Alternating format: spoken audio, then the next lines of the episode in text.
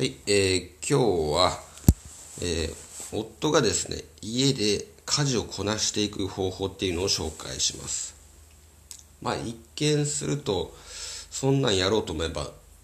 できるみたいな、うん、話なんですけど、意外と多分できてないのが、えー夫の家事だと思います。それは、まあ、昔に比べたら、まあ、共働き世代も増えているし、えーこれからの時代もう男女間の差がなくなってきていると、えー男女が平等になっていくみたいな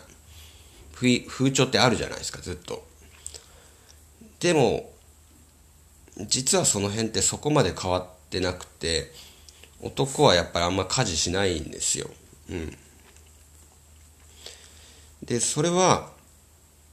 なんでそうなっていくかっていうと、やっぱり女性の方が稼ぎがどうしても少ないんですよね。稼ぎが少ないし、えー子供の面倒を見ないといけないのが女性の方なんで、それはもう、家にいる時間も増え、必然的に増えてしまうし、うん、まあそうなってしまうのはしょうがないみたいなところもある。しかし、えー妻の方はそれに不満を抱いているみたいな、うんそんな家庭って多いというか、まあ、むしろこれが一番スタンダードな家庭なんじゃないかなと、えー僕はそういうふうに思ってるんですけどじゃあそういった状況を回避するためにはやっぱり家事をある程度しすることによって旦那と、えー旦那のまあ価値が上がってその妻と夫婦がまあ仲良くなれるんじゃないかな夫婦円満になるんじゃないかなということですね。でそのためにはどうすればいいかっていうとえー掃除とか洗濯とか、まあ、家事いろいろあるけどそれに対してえー意義を見出すっていうことって大事なんですね。うん。あ、じゃそもそもね、そもそもですよ。えーなんで下が、夫がしたくないかっていうのを話忘れてたんですけど、要は、結婚した相手がですよ、妻がそれなりのバリを提供してないから、やらないって考えちゃうんですよ。バリューって何かっていうと例えば思ってたより美味しい料理作ってくれないとか、えー見た目が思ったより劣化してきたとかでで思ってたより気が利かないとか、えーまあ、共働きで給料が相手の方が低いとかそういうので相手が自分と同等のバリューを提供できないというふうに思ってしまうんですよだから家事は相手がして叱るべきだみたいな、うんまあ、そういうふうに考えがちなんですけどえーまあ、そうじゃないんだよっていうことですよね。うん。で、それは、まずそれを打破する方法として、その洗濯掃除をやると。その、そこにね、価値を見出すっていう方法があるんですよ。で、洗濯掃除ってなんか、男性にとって、働き盛りの男性にとって、なんか時間の無駄に思えるんですよね。そんなんやってる暇ないとか。うん。で、そういう人ほど、意外と仕事もできてないみたいなところあったりすると思います。で、そういうのをその、やる時間っていくらでも作れるんですよ。そんなに時間がかかるものでもないし、で、まあ具体的にどうすればいいかっていうと、まあ、洗濯や掃除を、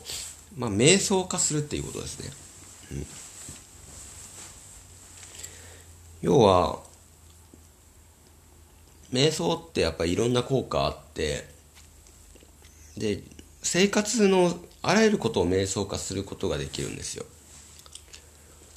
特にそういった頭を使わない作業的なことって瞑想にしやすいんですよね。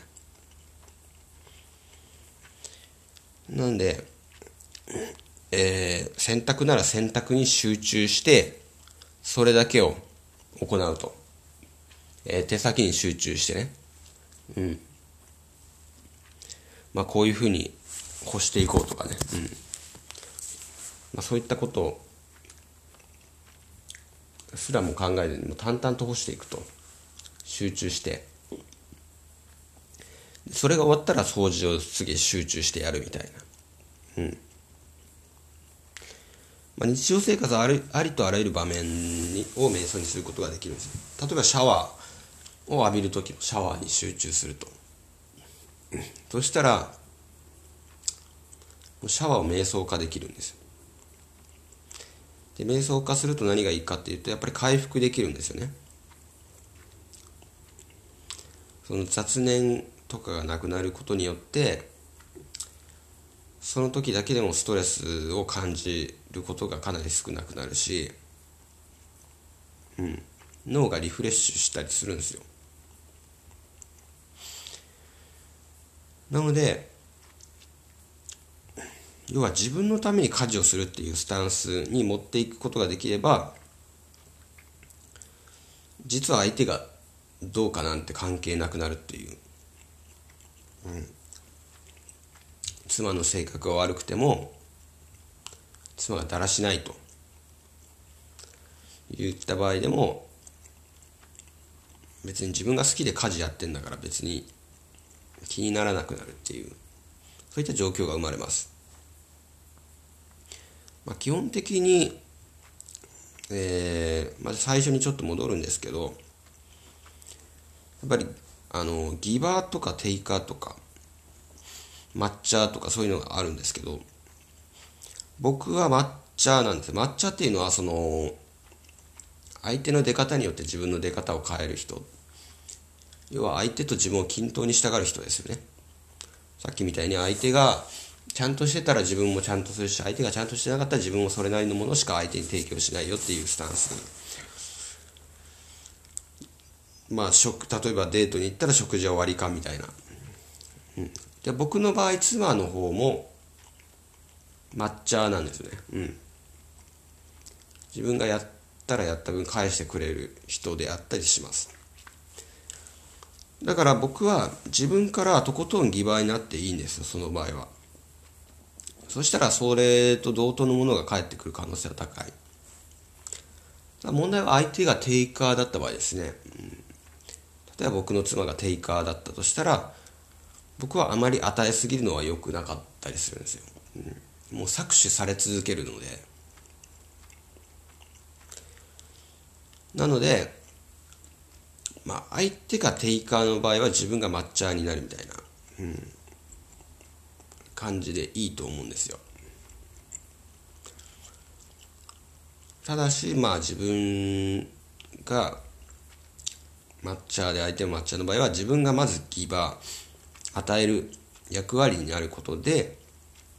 相手も変わっていくしうん互いがいい方向に進化できるんじゃないかなとそういうふうに考えてますねということで今日の配信は終わりたいと思います。ありがとうございました。